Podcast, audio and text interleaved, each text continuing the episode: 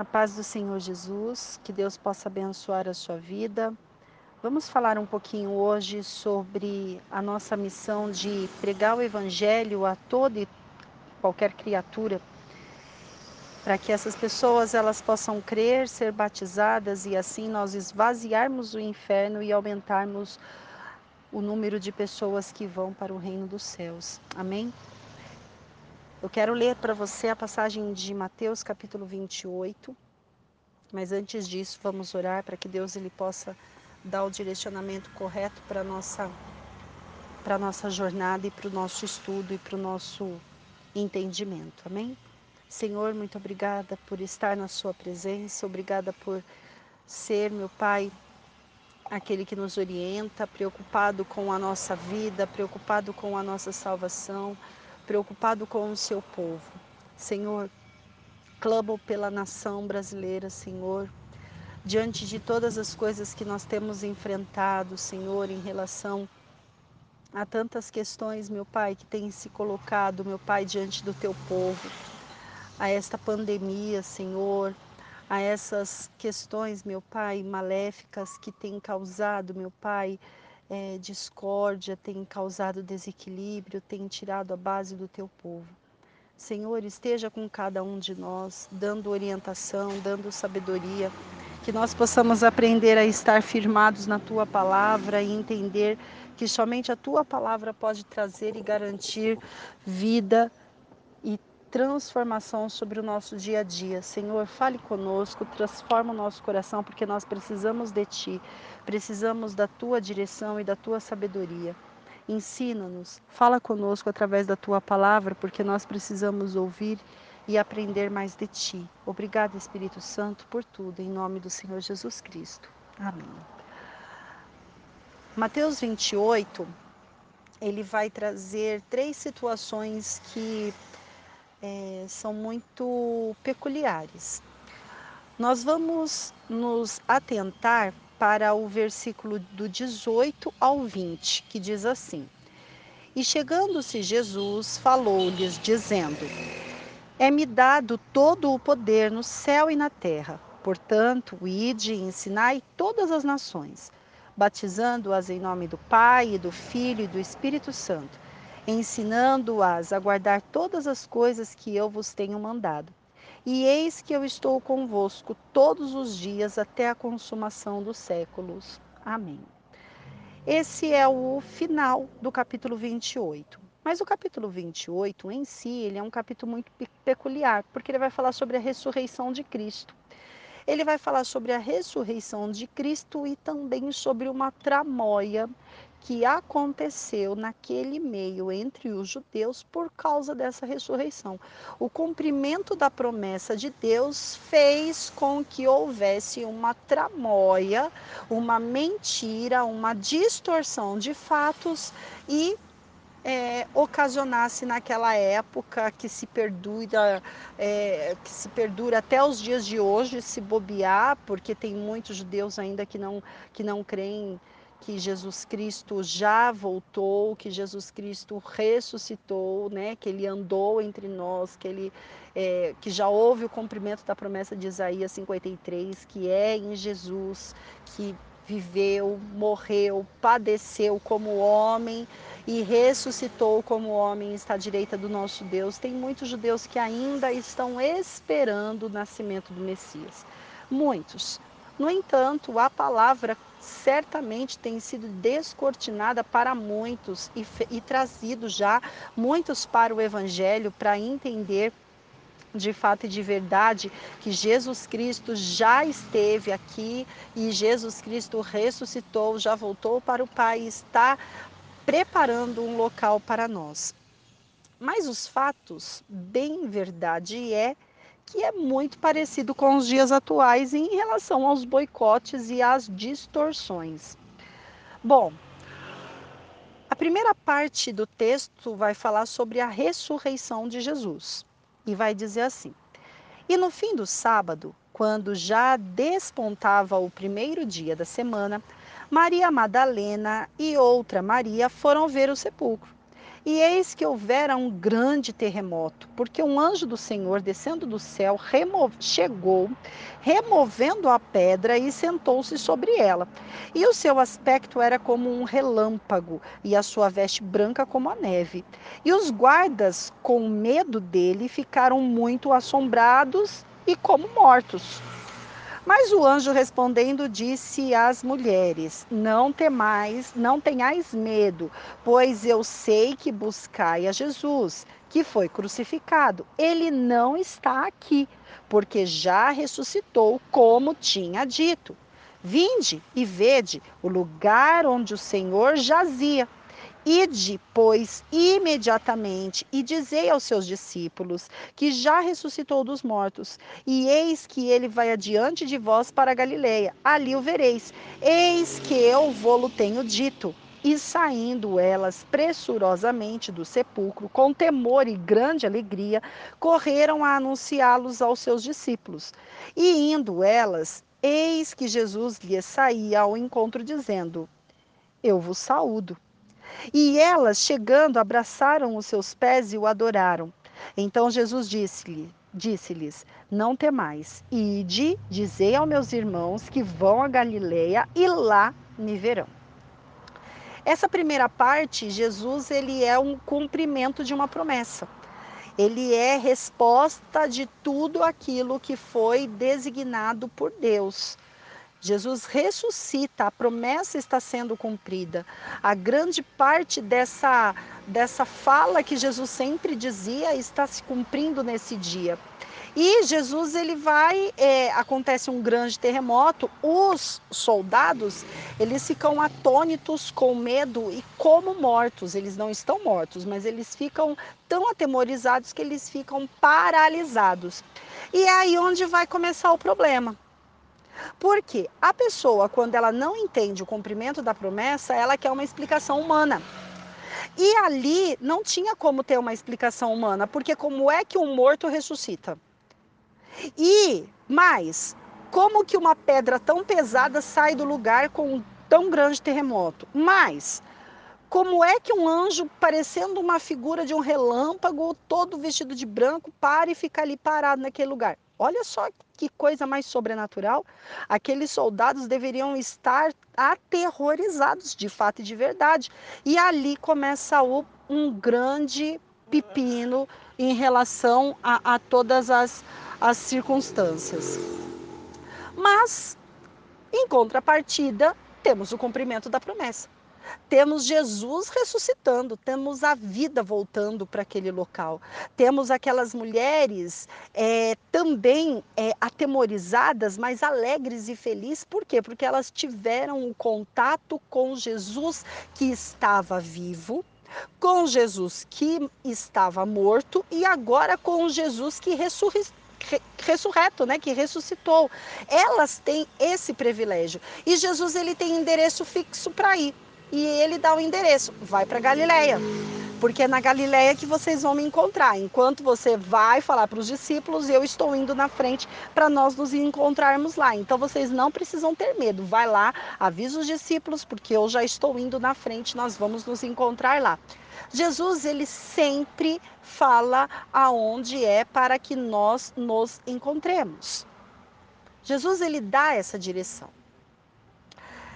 Acontece que aquele grupo de guardas medrosos, eles se atemorizaram porque eles vivenciaram algo sobrenatural, mas eles tinham que explicar de modo natural para quem tinha visão natural.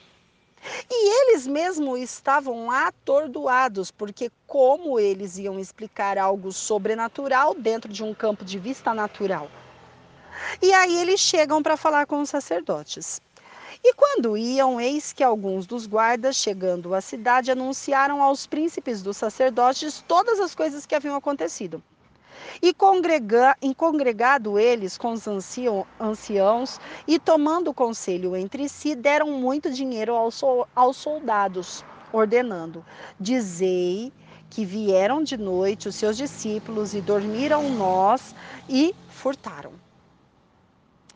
E se isso chegar a ser ouvido pelo governador, nós o persuadiremos e vos poremos em segurança.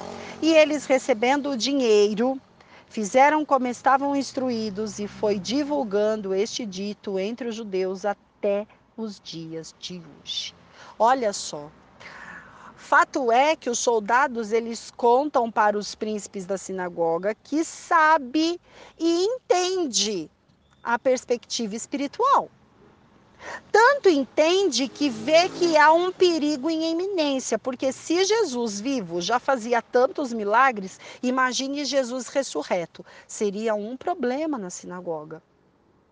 Então é melhor fechar a boca desses soldados para eles pararem de propagar, porque se os soldados começassem a propagar de fato e de verdade o que eles tinham visto, eles iriam pregar o evangelho da ressurreição e o cumprimento da promessa. Ou seja, alguém que não fazia parte de Cristo, tem o contato com o milagre de Cristo, começa a falar desse milagre, pregando o evangelho de uma forma informal. E geraria mais fé. Geraria pessoas se rendendo a Cristo. Era um meio missionário perfeito que foi barrado pelos príncipes e dos sacerdotes ali daquela época dos judeus. O que eles fizeram? Entendendo essa ameaça, entendendo que eles, no ponto de vista deles, Jesus não é o Messias e eles estavam esperando o Messias, então é melhor fechar a boca daqueles que estão ali. Visto que os soldados também, eles não tinham aquela ligação, né, com Cristo, então ficaria mais fácil subornar esses acontecimentos. E eles foram pagos para fechar a boca e propagar que os discípulos tinham ido no sepulcro, pegado o corpo de noite enquanto eles dormiam e levado o corpo embora. Olha só, mentira sobre mentira. Por quê? Porque Satanás, ele vai sempre trabalhar com a mentira. Além dele subornar, dar dinheiro, e os camaradas ainda iam ter que mentir. Ou seja, eles começaram a pregar um evangelho distorcido, bem como diz ali em Mateus 24, né, que nestes últimos tempos, muitos falsos profetas, muitos adivinhadores, eles surgiriam pregando uma falsa doutrina, aquilo que não está na Bíblia, que é inventado e aludido pelas pessoas, e elas pensam que aquilo que elas estão falando é a verdade, e elas acabam distorcendo o evangelho, e a palavra é muito clara: ai daquele que acrescentar uma vírgula ao meu evangelho, será considerado anátema, será considerado como uma pessoa amaldiçoada, aquele que colocar as suas ideias próprias dentro de um evangelho que já está pronto e foi selado por Deus. E esses soldados, eles fizeram exatamente isso. Eles começaram a pregar a distorção do evangelho, falar que os discípulos tinham feito algo que os discípulos nem ali presentes estavam. Como é que os discípulos foram lá e roubaram o corpo de alguém? E como é que aquele corpo agora anda e está vivo? Olha só que situação, né? Então, eles induziram os soldados a mentir e ainda pagaram muito bem para isso. E o que aconteceu? Eles começaram a propagar a mentira. Eles começaram a propagar a distorção de fatos. Sabe por quê? Porque para propagar a distorção de fatos, muitos são muito pagos para isso, muito bem pagos para isso. Né? As pessoas, para distorcer as informações, elas são rápidas no gatilho. Agora, para falar a verdade e para pegar o evangelho, para falar aquilo que a palavra diz que dói, é difícil. Por quê? Porque tudo que transforma a vida precisa passar por um procedimento de dor e de transformação, porque a mão de Deus é aquela que machuca, mas a mão de Deus também é aquela que cura. E se a pessoa não aceita ser machucada pelo próprio Deus para poder ser curada e nunca mais doer, então que tipo de evangelho essa pessoa está querendo receber sobre a vida dela? Se o próprio Jesus Cristo, ele passou por um sacrifício de tortura, se o próprio Jesus, ele passou por um sacrifício para poder termos a vida que temos hoje, mas só Jesus? Não, todos os discípulos passaram por isso, todos os discípulos. Pedro foi morto em cruz de cabeça para baixo, porque ele não se achou digno de morrer pendurado num madeiro na mesma posição que o Cristo, porque ele entendeu o chamado dele no Evangelho. Ele entendeu que a responsabilidade dele não seria de mar de flores, mas seria de um mar de espinhos cheios de sofrimento, e que o único local que teremos uma vida de regalias vai ser nos céus, mas aqui na terra não temos essa regalia. Aqui na terra a tendência é de fato piorar. E a tendência, além de piorar, é crescer pessoas que vão ser pagas para mentir, para falar mal, denegrir, para levar falso testemunho, para colocar você para baixo, para impedir a obra missionária que Cristo ele tem para as nossas vidas. E é onde a igreja precisa se posicionar em relação a tudo isso, porque esses fatos acontecem até os dias de hoje. No versículo 16 do capítulo 28, ele vai dizer assim: E os 11 discípulos partiram para a Galiléia, para o monte de Jesus lhe tinha designado. E quando viram, o adoraram, mas alguns duvidaram. E chegando-se Jesus, falou-lhes, dizendo: É-me dado todo o poder no céu e na terra. Portanto, ide e ensinai a todas as nações, batizando-as em nome do Pai, do Filho e do Espírito Santo, e ensinando-as a guardar todas as coisas que eu vos tenho mandado. E eis que eu estou convosco todos os dias até a consumação dos séculos. Amém. Aqui é a parte principal. Por quê? Como é que nós propagamos um Jesus ressurreto? Quando nós vamos a todas as nações, a todos os locais, pregar o Evangelho. Como nós propagamos um Jesus ressurreto? Quando nós encontramos uma pessoa, ela aceita Cristo Jesus e ela aceita ser batizada em nome do Pai, do Filho e do Espírito Santo. Quando nós propagamos essa primeira parte da ressurreição do Senhor Jesus Cristo? Quando nós cumprimos e obedecemos todos os mandamentos que Ele tem para nós. E como nós combatemos as questões que vão acontecer ali dos versos 11 a 15, onde tem a distorção de fato, onde tem a falcatrua, onde tem a propina do Evangelho, onde tem o pregar o Evangelho de uma forma errada. Como é que nós vamos combater isso tudo? Exatamente da mesma forma, indo e pregando a verdade do Evangelho, falando a palavra de Deus, mostrando para as pessoas que não existe outro Evangelho, não existe outra lei, não existe outra regra que não seja somente as palavras que Deus ela tem nos ordenado e nos instruído. E Jesus ele está falando assim para nós: eu estarei contigo todos os dias até a consumação dos séculos. Ele estará conosco todos os dias. Tanto é que quando nós fazemos uma oração ao Pai, nós falamos em nome do Senhor Jesus Cristo, amém. Quando nós precisamos de alguma situação, em nome do Senhor Jesus Cristo nós utilizamos. Quando nós precisamos de proteção e cobertura, o sangue de Jesus é que tem todo o poder.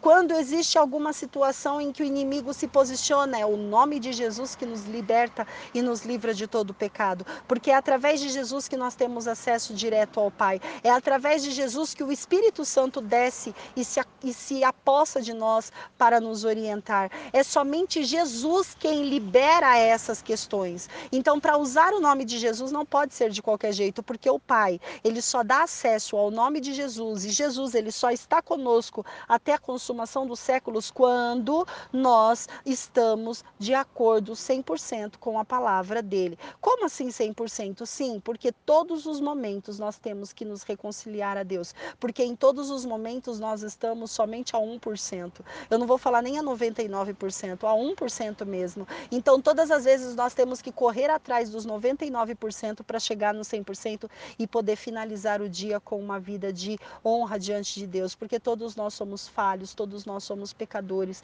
todos nós precisamos da misericórdia, da graça de Deus. E como é que nós vamos fazer tudo isso acontecer?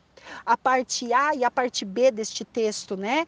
Como que nós podemos colocar em prática? Exatamente com a ordem de Jesus: ide a todas as nações.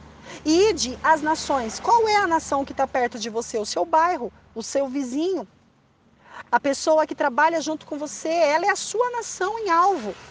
Essa pessoa é a sua nação em alvo, porque você não sabe que se ao divulgar o evangelho para essa pessoa, qual é para essa pessoa também vai divulgar o evangelho. O evangelho vai sendo divulgado, vai sendo propagado, mas propagado da maneira correta.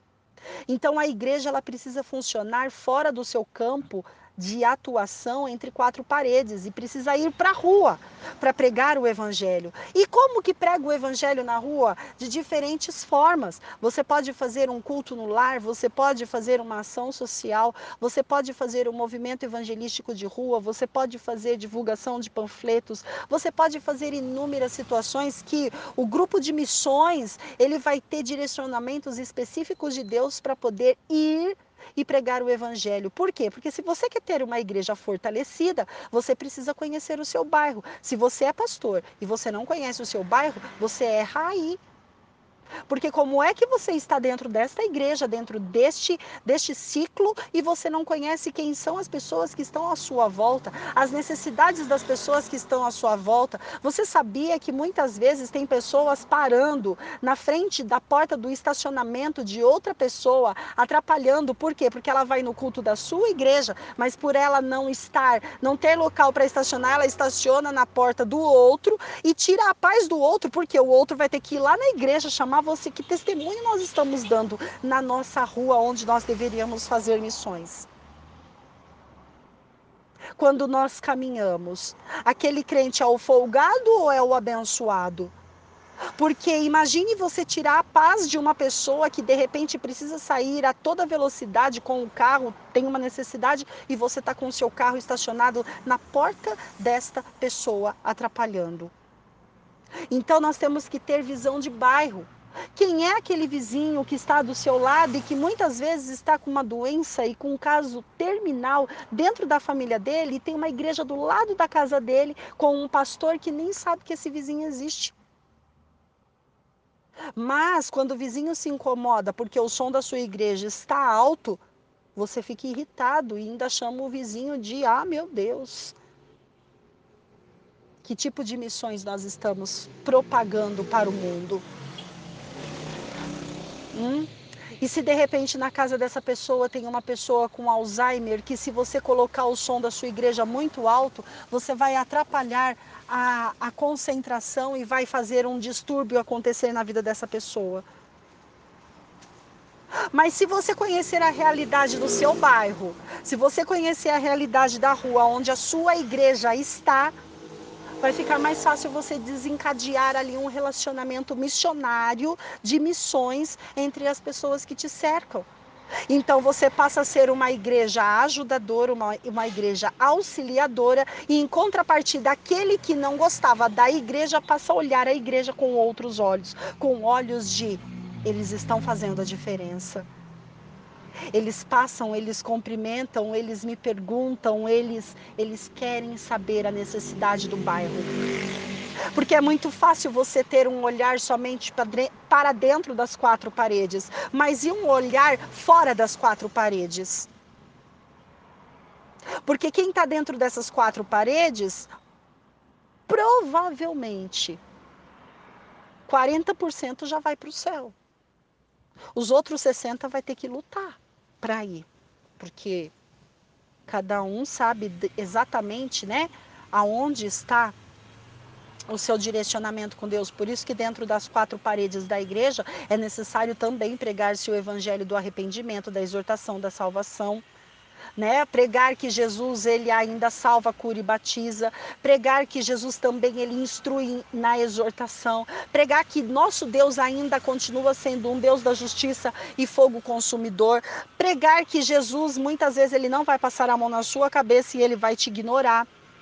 Temos que pregar exatamente isso, porque pregar um evangelho lindo e maravilhoso, onde a pessoa vai ter tudo, sair feliz e sorridente, é um evangelho de fachada, porque a palavra mesmo diz que no mundo teríamos aflições, mas teríamos que ter bom ânimo, pois ele venceu o mundo. Nós temos que ter bom ânimo, porque ele venceu o mundo, mas nós vamos conseguir a nossa vitória quando nós passarmos a porta e entrarmos no céu, no grande dia, no grande banquete, na festa final, Antes disso, é luta, é choro, é cansaço. É terrível. Por quê? Porque a nossa missão aqui é arrancar as pessoas das garras de Satanás e levá-las para o céu. Mas sabe o que Satanás quer? Satanás quer mesmo um evangelho de Mateus 24. Por quê? Porque ele vai propagar um evangelho em que as pessoas, elas vão ser, os próprios escolhidos, eles vão começar a ser enganados pelos falsos profetas, porque eles vão ser ludibriados com os sofismas das palavras e vão ser ludibriados, colocados ali várias mentiras dentro de uma única verdade, e as pessoas, elas vão começar a acreditar nesse falso evangelho que não existe. Então está na hora de nós começarmos a despertarmos e pregar o evangelho verdadeiro. E o evangelho verdadeiro, ele precisa romper a barreira das quatro paredes, ele precisa ir para a rua. Porque aí, quando chegar o culto de domingo vai ser gostoso. Por quê? Porque vai ser resultado daquilo que você trabalhou. Então, o culto vai ser prestado a Deus. Eu vou na igreja para prestar o meu culto e não para assistir um culto. Então eu vou na igreja, por quê? Porque o meu Pai, o Espírito Santo, Jesus Cristo vão estar presente e eu vou prestar o meu culto a eles de gratidão, porque ao longo da semana eu já fiz tudo que eu tinha para fazer. Então quando eu chegar no domingo, eu vou falar com ele aquilo que é para ele, não aquilo que é para mim. E eu tiro o foco de mim e coloco o foco nele. Eu tiro aqueles louvores que vão enaltecer o meu ser e coloco louvores que vão enaltecer a Deus, que vão buscar e trazer a presença de Deus e do Espírito Santo, e não aqueles que vão falar do meu sofrimento, da minha tristeza, da minha amargura, das minhas necessidades, porque é muito eu e pouco Deus. E ao longo da semana nós já estamos fazendo isso, nós já estamos nessa constante busca desenfreada para melhorar. Melhorar o quê? Sabe o que vai melhorar? Quando nós começarmos a entender que o evangelho aqui é para nós trabalharmos e sermos focados na direção do Senhor. A quem muito é dado, muito será cobrado. Ou seja, você quer mais? Tá bom, mas Deus vai te cobrar mais. E ao mesmo tempo que ele vai te cobrar mais, o inferno também vai se levantar 1000 vezes mais forte. Por quê? Porque ele vai querer tirar aquilo que Deus deu para você, vai querer provar para você que você é incapaz. E se você não aumentar a tua potência e o teu nível, você vai estar todo feliz e sorridente e com um problema na mão. E além de ter um problema na mão, não vai entrar no céu. Por quê? Porque vai deixar várias questões mundanas entrar dentro de você. E para as coisas mundanas entrarem dentro, é um passe. Agora, para as coisas espirituais entrarem e se acoplarem, aí é uma luta diária. É uma luta contra principados e potestades. Só que os principados e as potestades, eles utilizam a carne. Então, ele vai utilizar o seu patrão, vai utilizar a pessoa da sua família, vai utilizar o seu amigo, vai utilizar pessoas de dentro da igreja, ele vai utilizar pessoas. Só que você precisa se lembrar, opa, não é contra a pessoa que eu estou lutando, é contra o principado e a potestade. Mas quem é que está na frente falando com você, se não é a pessoa? Tá vendo onde tem que gerar o equilíbrio? Porque se você é uma pessoa natural, você vai conseguir só agir de forma natural. Agora, se você for uma pessoa espiritual, você vai começar a entender que a sua responsabilidade é arrancar as pessoas das garras de Satanás e trazer elas para a luz de Cristo, pregando o evangelho, fazendo com que essas pessoas entendam, que elas creiam, sejam batizadas em nome do Pai, do Filho e do Espírito Santo, que elas guardem os mandamentos do Senhor e que elas entendam que Jesus estará com elas também todos os dias até o fim, até a consumação dos séculos. Mas para que isso aconteça, nós precisamos nos movimentar, porque está muito cômodo ser crente de igreja. Agora, eu quero ver a comodidade sair quando você começar a ir para as ruas fazer projetos no seu bairro, na sua rua. Aí você faz o projeto na sua rua, depois você vai e faz o projeto no seu bairro. Aí depois você vai e faz o projeto na sua cidade, e aí você vai do micro para o macro. Mas não adianta começar lá no macro, orando pelo país tal, vou orar pela Mongólia. Só que a minha rua tem pessoas passando as mesmas necessidades que lá na Mongólia está passando. Eu vou orar por Manaus, porque lá eles estão de fato e de verdade precisando, tá, mas dentro da sua própria igreja tem pessoas também que estão passando pela mesma necessidade que Manaus está passando. Então, se nós não começarmos a cuidar do micro, como é que nós queremos cuidar do macro? É por isso que, segundo a Crônicas, capítulo 7, versículo 14, fala: se o meu povo, que se chama pelo meu nome, se humilhar, buscar a minha face, se arrepender dos seus maus caminhos, eu ouvirei do céu e sararei a sua terra, a sua. Não é a terra geral, é a sua primeiro, é a nossa terra primeiro. Mas para isso nós temos que ser um povo que se chama pelo nome dele. Um povo que olha para a face dele, um povo que busca a palavra dele, um povo que ora, um povo que se arrepende. Um povo que se movimenta de uma tal forma que consegue movimentar o olhar de Deus para aquela região. Então, se você quer o olhar de Deus para esta região, você precisa começar com a sua rua, aonde está posicionada a sua igreja. Sabe o perímetro onde está a sua igreja? É o perímetro onde está a sua igreja. Quem é o seu vizinho? Qual a necessidade que ele tem? Qual a necessidade que o seu vizinho tem? É da tua igreja, é do teu bairro, da sua cidade.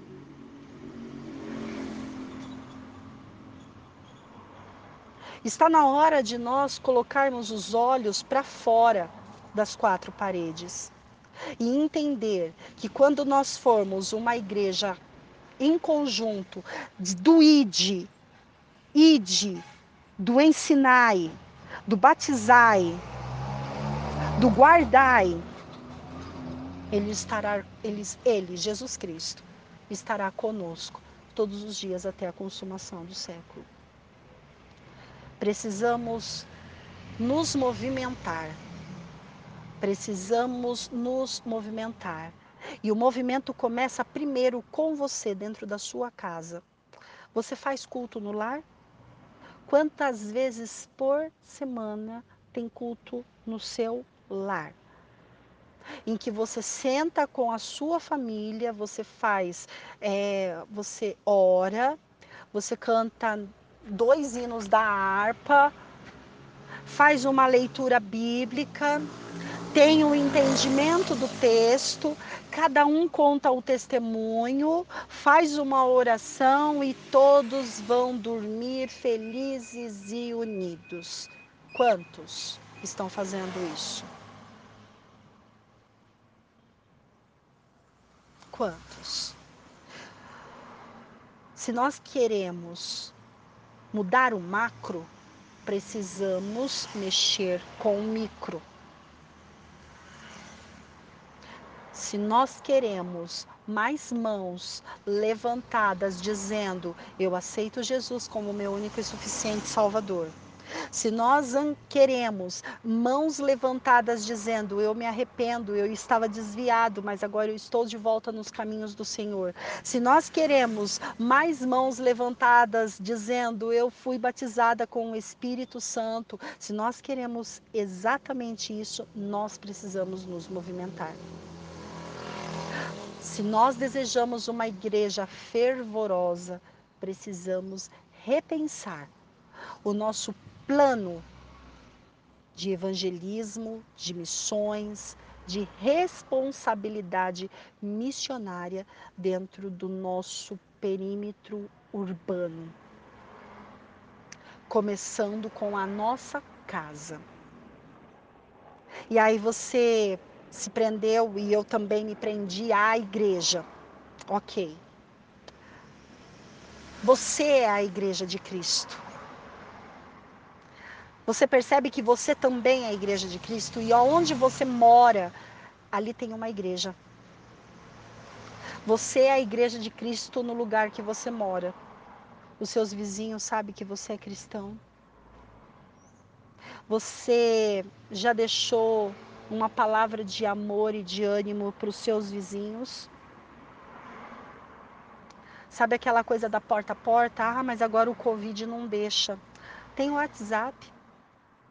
Manda um WhatsApp para o seu vizinho, para o grupo do condomínio.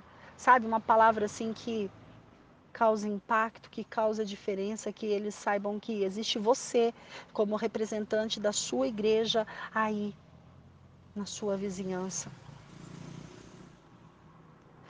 Você pode orar, pelo seu vizinho, levar alguma coisa que ele necessita quando ele precisar.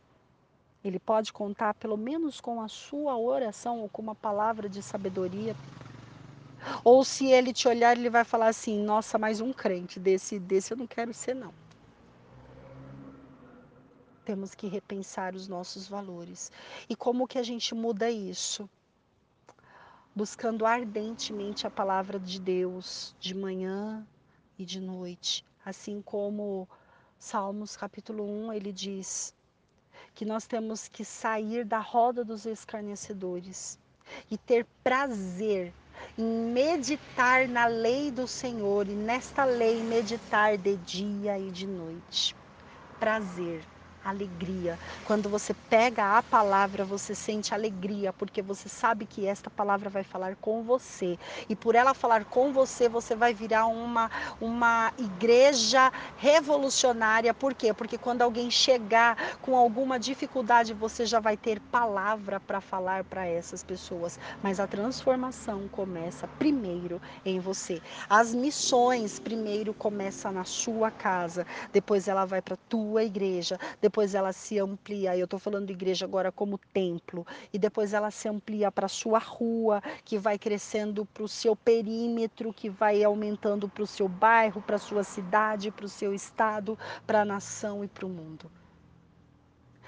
Não podemos desejar a nação se o meu vizinho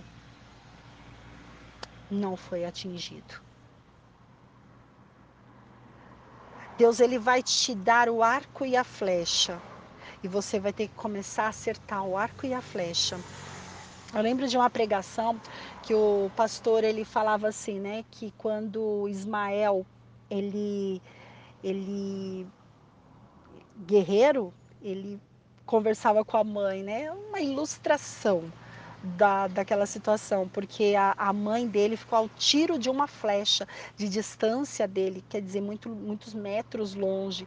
E aí, quando ele treinava com a flecha, ele falava, mãe, é assim, mãe? Não, filho, um pouquinho mais longe.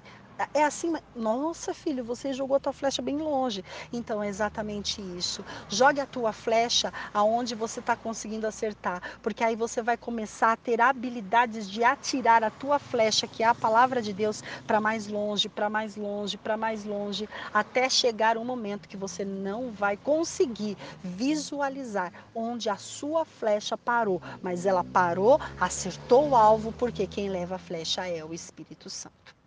Amém? Vamos pensar em missões urbanas. Vamos pensar no evangelismo de rua. Eu lembro que quando nós fazíamos evangelismo de rua em São Paulo, eu lembro que os policiais, eles falavam para nós, quando a igreja estava na rua, os meliantes não estavam. Quando a igreja saiu das ruas, os meliantes apareceram. Então, que nós possamos ser aqueles, não que combate ao crime, mas que leva a palavra de Deus, porque a palavra de Deus, ele é o santo remédio que modifica o ambiente e faz com que tudo aquilo que era errado passe a ter o bálsamo de Cristo, e que a multidão de pecados, ela é coberta, e Deus, ele é glorificado e exaltado. Vamos levar Jesus Cristo como luz. Vamos falar que Jesus, ele salva. Vamos falar que Jesus, ele vive. Ele esteve conosco, ele nasceu de uma mulher. Ele é homem. Ele veio como homem, ele sofreu, ele passou, ele padeceu, ele morreu com morte de cruz, sofrida, para salvar a cada um de nós e transformar as nossas vidas. Vamos pregar o evangelho de que Jesus ressuscitou e que ele vivo está e que ele está conosco até a consumação dos séculos, e que em tudo que nós necessitarmos é só nós falarmos em nome do Senhor Jesus Cristo, que as coisas de fato elas acontecem. Amém? Que nós possamos ter visão. Missões urbanas, ele é um dos braços da Assembleia de Deus Ministério ali de Madureira, dirigida pelo Bispo Samuel Ferreira, que é uma bênção. Eu tive a oportunidade de participar de um culto de missões urbanas feita pelo pastor Fernando Cardoso e acompanhar muitas vezes as redes sociais dos projetos que eles trabalham em relação a missões, e nós vemos como Deus ele age nesse trabalho evangelístico que Deus ele direcionou ao anjo da igreja para passar para nós desenvolvermos essas ações. Nós só temos que pegar a visão. Pegando a visão, ampliar essa visão, porque esta visão nada mais é do que o cumprimento de Mateus 28, do 16 ao 20, a qual Jesus ele vai dizer: ide e ensinai. Ide e ensinai a toda a nação, aqui ó, e de ensinai a todas as nações, batizando-as em nome do Pai, do Filho e do Espírito Santo, ensinando-as a guardar todas as coisas que eu vos tenho mandado, e eis que eu estou convosco todos os dias até a consumação dos séculos. Amém. Quando ele fala amém, significa que é assim, olha, é até aqui, e assim seja, concorde, porque Deus ele tem maravilhas para as nossas vidas. Amém? Que nós possamos ter responsabilidades e que nós possamos ser multiplicadores da palavra de Deus. Vamos orar. Senhor, meu Deus e meu Pai, coloca, Senhor, sabedoria e disponibilidade para essas pessoas, meu Pai, falarem do Teu Evangelho e propagar, Senhor, o Teu Evangelho a toda a criatura, para que elas possam ser transformadas e modificadas pela Tua Palavra. Senhor, que nós possamos ter responsabilidade missionária, Senhor, diante de todas as questões, meu Pai, que são importantes para nós. Fale conosco, Senhor, trabalhe o nosso ser, trabalhe o nosso agir, trabalhe primeiro em nós, Senhor, para que nós possamos ser missionários de Cristo, meu Pai. Não missionários em questão ministerial, mas missionários na questão do ID, da responsabilidade de missões, que tem que estar enraizada em nossas vidas, para que nós possamos fazer o Evangelho como convém. Senhor, nos ensina e nos dirija a trabalhar, Senhor, dentro daquilo que o Senhor tem para cada um de nós, em cada área, em cada setor. Obrigada, Senhor, por tudo que o Senhor tem feito. Continue usando, Senhor, Minuto Saúde Total nota 10, porque, meu Pai, é seu, é para o teu evangelismo, é para propagar a saúde de Cristo, para que ela seja total, para que ela seja nota 10 na vida dessa pessoa, porque nós só conseguimos conquistar saúde total nota 10 quando nós tivermos minutos com o Senhor, minutos de sabedoria, minutos de discernimento, minutos com a Tua Palavra, com o Teu entendimento, para que nós possamos ter saúde física, espiritual, emocional, para que ela seja total na nossa vida, para que nós consigamos, Senhor, atingir a nota 10, que é a nota de Cristo. Senhor, nos ensine, nos instrua, porque nós precisamos de Ti. Fale conosco, trabalhe ao nosso coração, porque nós precisamos da sua saúde e precisamos da sua saúde total, e que ela seja nota 10 sobre a nossa vida. Continue usando o Minuto Saúde Total nota 10 para propagar o teu evangelho, em nome do Senhor Jesus Cristo. Obrigada por tudo que o Senhor tem feito, meu Pai, em nome de Jesus. Estenda as suas mãos, que o grande amor de Deus o Pai, a graça do Senhor e Salvador Jesus Cristo, a comunhão e as doces consolações do Espírito Santo esteja com você, amada Igreja de Cristo, não só hoje, mas para todos sempre, em nome de Jesus. Amém. Uma oração a mais. Senhor, em nome de Jesus, visita, Senhor, os presidiários. Coloca, Senhor, a sua mão sobre a vida de cada um, meu Pai, que está na cadeia, Senhor, e que precisa, Senhor, de uma transformação. Senhor, leva para aquele local, meu Pai, pastores que estejam dispostos a pregar o Teu Evangelho para aqueles presos, para que eles possam ser transformados, Senhor, e para que aquela vida, meu Pai, de delinquência, meu Pai, venha se transformar em testemunho, meu Pai, e venha se transformar em fé, ousadia, para que eles possam levar a Tua palavra através de uma vida que antes era de criminalidade, mas agora é uma vida, meu Pai, transformada por Cristo Jesus. Fale ao coração deles, meu Pai. Em nome de Jesus também envia, meu Pai, obreiros, meu Pai, capacitados a irem, meu Pai, em hospitais, Senhor, para que eles possam levar o Evangelho, meu Pai, nos hospitais e levar cura, propagar cura, Senhor, propagar a cura, meu Deus, em nome de Jesus. Leve, Senhor, também aos asilos, aos orfanatos, Senhor, cuida, Senhor, para que essas pessoas também elas sejam visitadas, Senhor, as pessoas que moram, meu Pai, que são moradores de rua, Senhor, que eles também possam ser atendidos, Senhor, movimenta os Teus filhos, Senhor, a ir e fazer o Teu Evangelho conforme tem que ser feito. Obrigada, Senhor, por tudo que o Senhor tem feito, por tudo que o Senhor é. Obrigada pela Tua palavra e pela Tua direção. Obrigada por tudo, Senhor, em nome de Jesus. Amém. Deus abençoe a sua vida. Alessandra, quando eu digo que existem orações que nós temos que fazer no secreto, é realmente lá dentro do nosso íntimo. Só você e Deus saber sobre aquela oração, sobre aquela determinação, sobre um pedido específico, né? Porque muitas vezes o pedido da gente é a vontade da gente, não é a vontade do Senhor, né? Só que quando você fizer uma oração que está dentro da palavra de Deus, que é uma promessa de Deus para a nossa vida, né? É uma verdade de Deus para a nossa vida. Você pode declarar aquela palavra, né? Mas no seu íntimo, você fazer uma colocação para Deus particular. Aí, a partir desse momento, você já não fala. Você fecha a boca, que nem a Ana, que nem outras personagens, né? Bíblicas fizeram, né?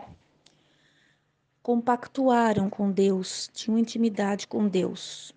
Eles não colocaram Deus na parede, né? Olha, Deus, faz isso, porque eu vou saber que você é Deus.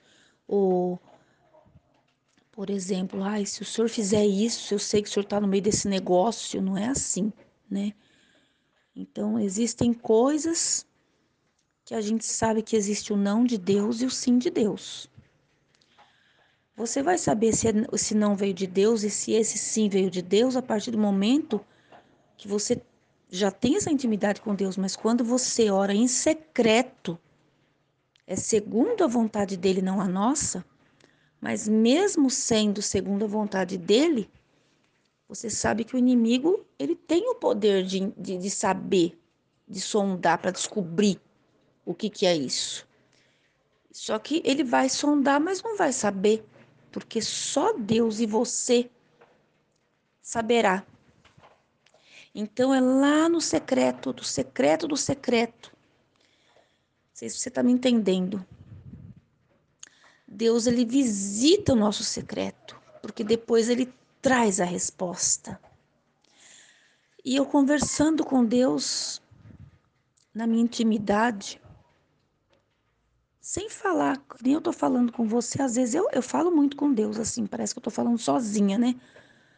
Até aí, tudo bem.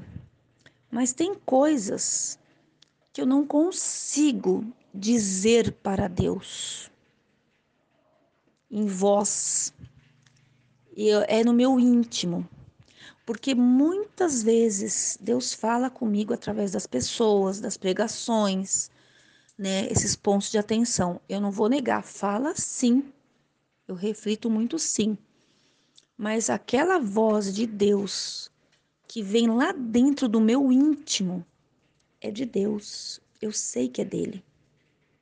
Entende?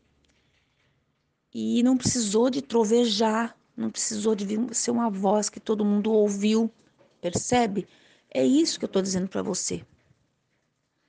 É aquela voz que testifica dentro da gente. E quando nós estamos em comunhão com Deus, em oração, fazendo a vontade do Pai, segundo a vontade dele, com nossas falhas, com nossos erros, nossos pecados, Mas lá no nosso íntimo, mesmo com a nossa boca fechada, no nosso silêncio, Deus está ouvindo. Da mesma maneira como eu ouço a voz dele dentro de mim, ele ouve a minha voz, que não é audível, dentro dele. Não sei se você está me entendendo. E quando eu tenho que dizer algo que é audível, é algo que não vai comprometer essa resposta de Deus, dessa oração na minha vida. Percebe? Existe uma grande diferença. Eu percebo que nas igrejas as pessoas oram muito alto, às vezes gritam e colocam de bandeja na mão do inimigo um desejo. Colocam de bandeja na mão do inimigo um sonho e vão colocando de bandeja problemas, sonhos, desejos, né? E eu vejo que isso é um erro muito grande. Eu enxergo isso como um erro muito grande depois que Deus me despertou para esse segredo espiritual. Porque se a batalha já não estava fácil, vai ficar mais difícil ainda. Porque ele já rodeou, ele já escutou, ele vai fazer de tudo para colocar nossa fé no zero, entendeu? No zero. Simples assim. E é onde a gente esmurece, é onde a gente se acaba, é onde a gente entristece, e é o que ele quer ver. É o que ele quer ver. Então, quando eu jubilar, eu vou jubilar em voz alta. Mas quando eu tiver o meu pedido, a minha súplica, eu vou clamar no fundo da minha alma.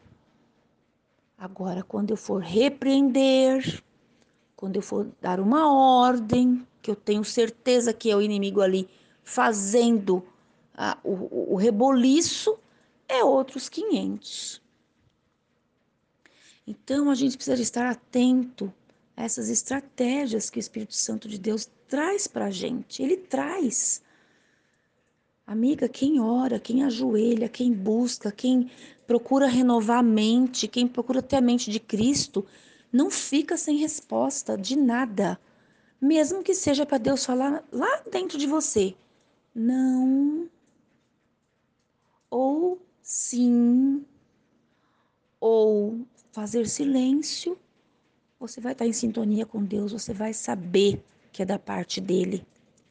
E não está existindo interferência no mundo espiritual para que a sua oração não seja respondida, ainda que a resposta seja sim, não ou o silêncio de Deus. Entende? Então isso é muito precioso. Ele fala, busca as coisas do alto. Tudo vai ficar aqui, tudo vai ficar aqui, né? Só que enquanto nós aqui estivermos, nós dependemos, sempre vamos depender da vontade dele, do querer dele, mas nós precisamos, necessitamos de algumas coisas também, né? E se a vida da gente já está um transtorno, fica pior. Presta atenção, abre a boca, entrega todo o plano numa oração para o inimigo ouvir. Simples assim. Simples assim, levantar um clamor a Deus. Ó Deus Todo-Poderoso, ó Deus Sublime, Deus Grandioso, Deus Poderoso, Deus, meu amor, minha vida, meu príncipe. Lá dentro desse clamor já tem algo lá dentro que ele sabe o que é. Ele sabe o que é, né? Ele sabe o que é.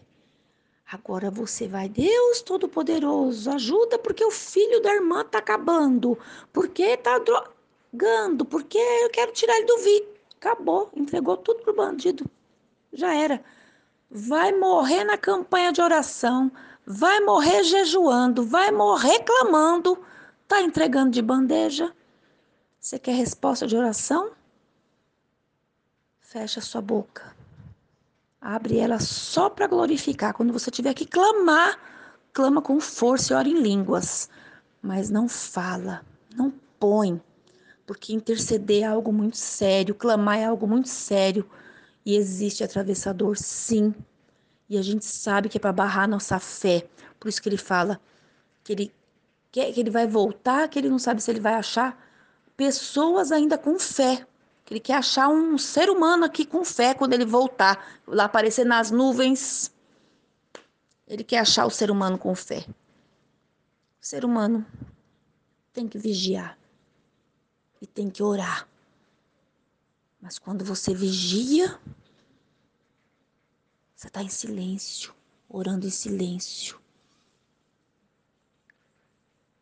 A única pessoa que merece ouvir nossa voz no silêncio do secreto é o Senhor, porque Ele traz a revelação, Ele traz a resposta, seja ela o sim, o não, ou até mesmo o silêncio dEle.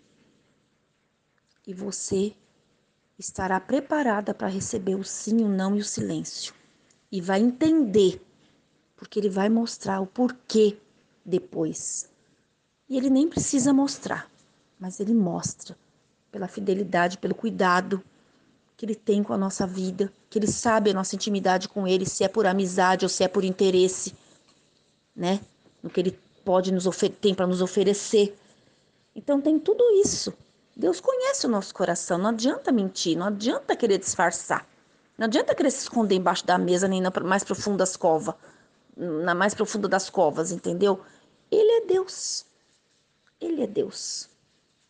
Então, eu coloco essa preocupação diante do altar de Deus no secreto, por essas pessoas que não têm temor, por tudo isso que está acontecendo, porque isso aumenta a minha confiança cada vez mais naquele Jesus que morreu por nós naquela cruz, derramando todo aquele sangue daquela maneira tão horrenda e a gente não merecia. Nenhuma gota, nem do suor, quem dirá do sangue dele. Mas ele pagou um preço. E ele não pagou um preço para eu ficar entregando de bandeja na mão do inimigo. Nenhuma estratégia que ele me der. Nenhuma. Não mesmo. Então é isso. Então vamos guardar nossa fé, né? Que é essa que vai manter a gente, né? E que vai manter abaixo da fidelidade de Deus. Não tem outro caminho, né? Não tem por que a gente se desesperar. O desespero vai ficar para quem ficar. E eu falo pro Senhor, Senhor, não quero ficar, eu quero ir. E só que muitas pessoas não querem, não. As pessoas querem ficar. Elas querem viver. Elas querem ficar encarnadas aqui. Elas não estão se preparando para desencarnar daqui, sim para ficar aqui. E aqui não vão ficar. Simples assim. Uma reflexão é dura, doída, dolorosa, mas é isso. Quando chegar a minha hora, chegar a sua hora, chegar a hora de quem quer que seja, que esteja com Deus sintonizado, glória a Deus para nós e aleluia, aleluia, aleluia. E amém, Jesus. Glória a Deus, Jesus. Né? Santo, santo, santo é o Senhor. Agora, tá aí, amiga, para os quatro cantos, anunciado aos quatro ventos. Com Bíblia, sem Bíblia, a palavra de Deus está sendo anunciada aos quatro ventos. Com Bíblia, sem Bíblia, ela está chegando e Ele está às portas. Ele está às portas e eu creio. Eu não sei se eu vou primeiro me encontrar com Ele nas nuvens ou se eu ficarei para ver Ele descendo. Mas o que importa é que a palavra dele é verdade e ela vai acontecer. Eu estando aqui para ver ou não, né? É isso.